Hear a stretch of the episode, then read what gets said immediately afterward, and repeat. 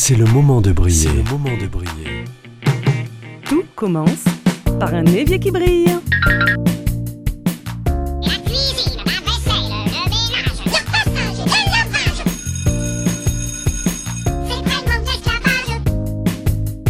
C'est. C'est pas le fait de le faire, c'est le fait d'y penser, c'est ça la charge mentale.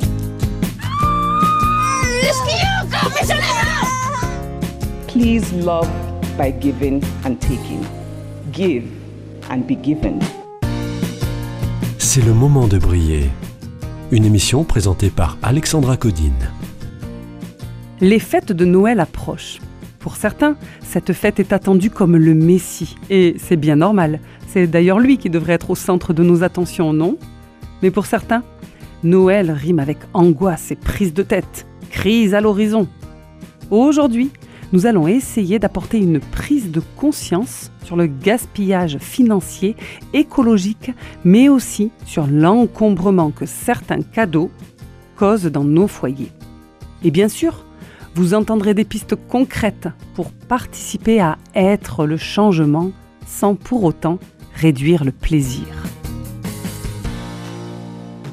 Noël rime avec cadeau. Il est difficile d'imaginer un Noël sans cette coutume ancestrale. Malgré la crise, nous allons dépenser une fortune à ce poste. Nous serons d'ailleurs nous-mêmes sûrement bien gâtés, si je me souviens bien. Il y a bien eu à Noël dernier ce service à thé jaune poussin offert par Tante Isa. C'est vrai que nous ne l'avons pas utilisé tous les jours. D'ailleurs, euh, vous ne l'avez pas du tout utilisé. Il a rejoint au fond du placard le charmant pull vert pomme, trois tailles trop petit, offert l'hiver précédent par belle maman. Mais toutes ces dépenses, est-ce de l'argent bien placé? Combien d'entre nous reçoivent des cadeaux que nous n'aimons pas vraiment? Combien d'entre nous offrons des cadeaux sans savoir ce qui fera vraiment plaisir? Honnêtement, votre cousin avait-il l'air enthousiasmé par cette bougie d'ambiance au parfum de ses cocktails préférés? Pour l'économiste Joël Waldfogel, même si ces cadeaux inutiles représentent une petite proportion de l'ensemble, ils constituent à l'échelle mondiale un gaspillage de 25 milliards de dollars chaque année. C'est ce qu'il explique dans un ouvrage provoquant qu'il a appelé Scroogenomics. Scroog, vous connaissez C'est tiré du conte de Noël de Dickens, l'avare au cœur froid qui méprise Noël. Pour cet économiste, lorsque d'autres personnes font votre shopping, il est assez peu probable qu'elles choisissent aussi bien que vous ne l'auriez fait vous-même. Il fournit d'ailleurs des explications solides pour nous montrer pourquoi il est temps d'arrêter la folie, l'absurdité et de réfléchir à deux fois avant d'acheter des cadeaux pour les fêtes. En redéfinissant nos habitudes d'offrir des cadeaux, Scroogenomics prouve que nous pouvons toujours maintenir l'économie sans vider nos portefeuilles et retrouver le véritable esprit de la période des fêtes.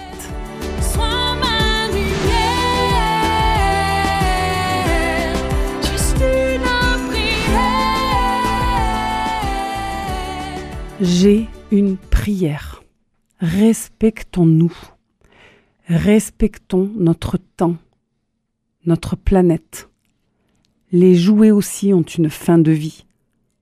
On leur fait éteindre leur lumière. Ils finissent dans les armoires ou à la poubelle. En France, 1,27 jouets est jeté chaque seconde, soit 40 millions de jouets chaque année. J'ai trouvé ces chiffres alarmants sur le site Planétoscope. Vous pouvez d'ailleurs suivre à la seconde près ce gâchis national. 7 jouets sur 10 ne sont plus utilisés 8 mois après l'achat. 110 000 jouets finiraient chaque jour à la poubelle en France.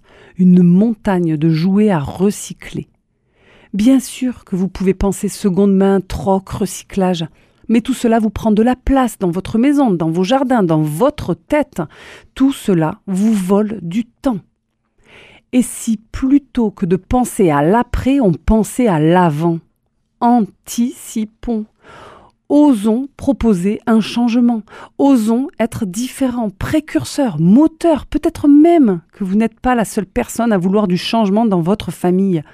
osons être acteurs de notre vie. Offrons-nous le droit d'être heureux. Vous êtes en vie. Vous pouvez donner envie. Combien de temps encore faudra-t-il agir comme ils aiment? Combien de bruit encore avant la couffaine. Un jour tu diras stop. T'inverseras les règles. Tu claqueras cette porte Pour en ouvrir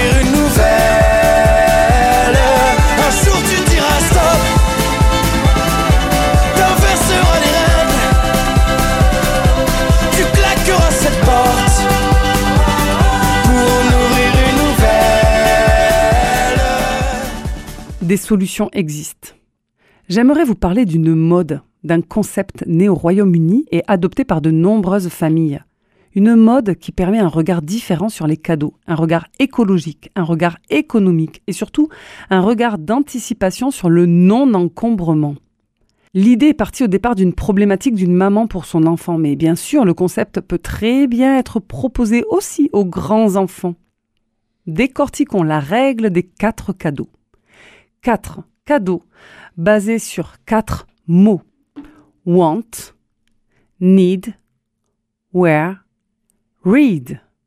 Traduit en français par envie, besoin, porter, lire.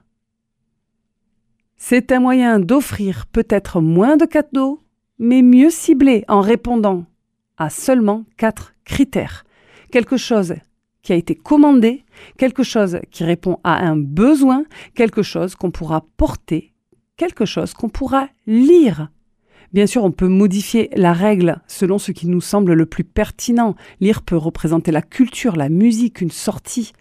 L'idée est de changer nos comportements et de n'offrir que peu de cadeaux mais bien réfléchis, selon des critères assez intelligents par leur logique. Faites des listes au Père Noël et partagez-les. Il existe même des applications. J'ai trouvé I Want It ou l'application Cadeau, K-A-D-O. La surprise ne sera pas pour autant gâchée. Si vous avez mis 4-5 besoins pour chaque style de cadeau, vous aurez la surprise de savoir ce qui sera choisi. Je peux par exemple trouver une liste avec plusieurs livres qui font envie. Écoutons maintenant les voix négatives, celles qui nous empêcheraient de changer.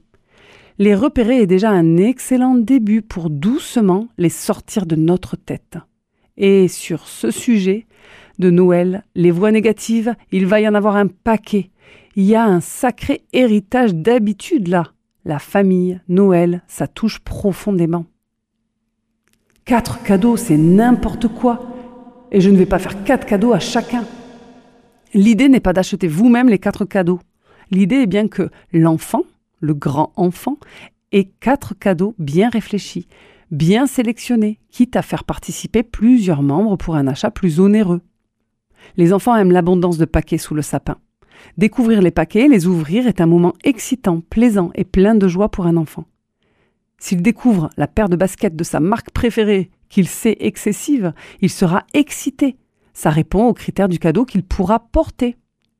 S'il découvre un abonnement à un magazine spécialisé dans sa passion, il sera touché. Ça répond aux critères du cadeau qu'il pourra lire. S'il découvre que sur sa liste de cinq cadeaux qui le faisaient rêver, c'est le jeu de société qui a été offert, il sera heureux. C'est quelque chose qu'il voulait. S'il découvre que vous avez compris à quel point il avait besoin d'une trottinette électrique pour se déplacer, il sera reconnaissant. C'est quelque chose dont il avait besoin. L'avantage des quatre cadeaux, c'est qu'on peut être capable de vraiment se souvenir de ce qu'on a reçu et de les utiliser régulièrement.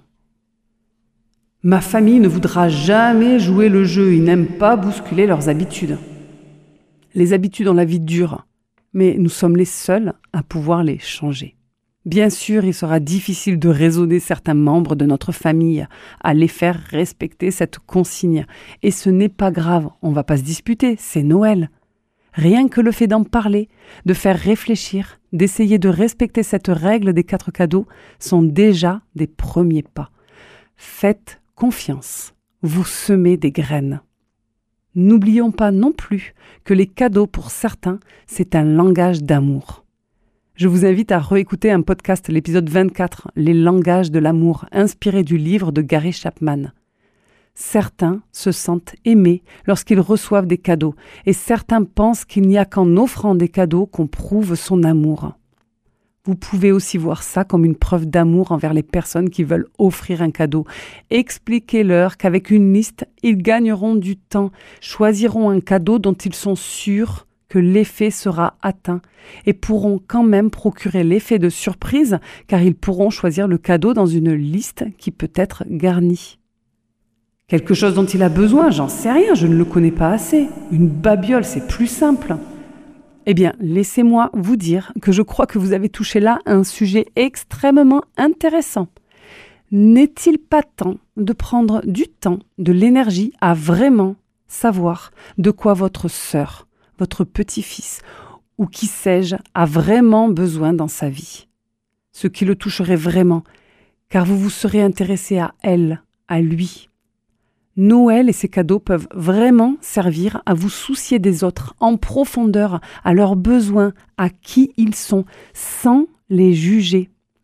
Si votre sœur est devenue végétarienne, vous pouvez l'aimer quand même et par exemple lui offrir un livre de recettes végétariennes.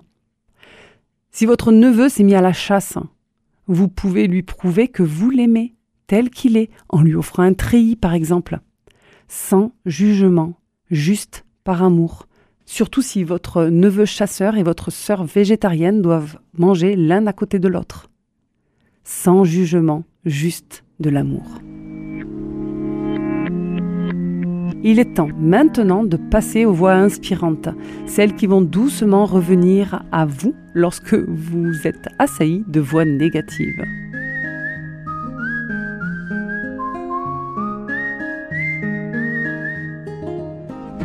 Aujourd'hui est un cadeau. C'est pour ça qu'on l'appelle présent. Il en faut peu pour être heureux. Le plus beau cadeau à donner à quelqu'un est son temps, son attention, son amour.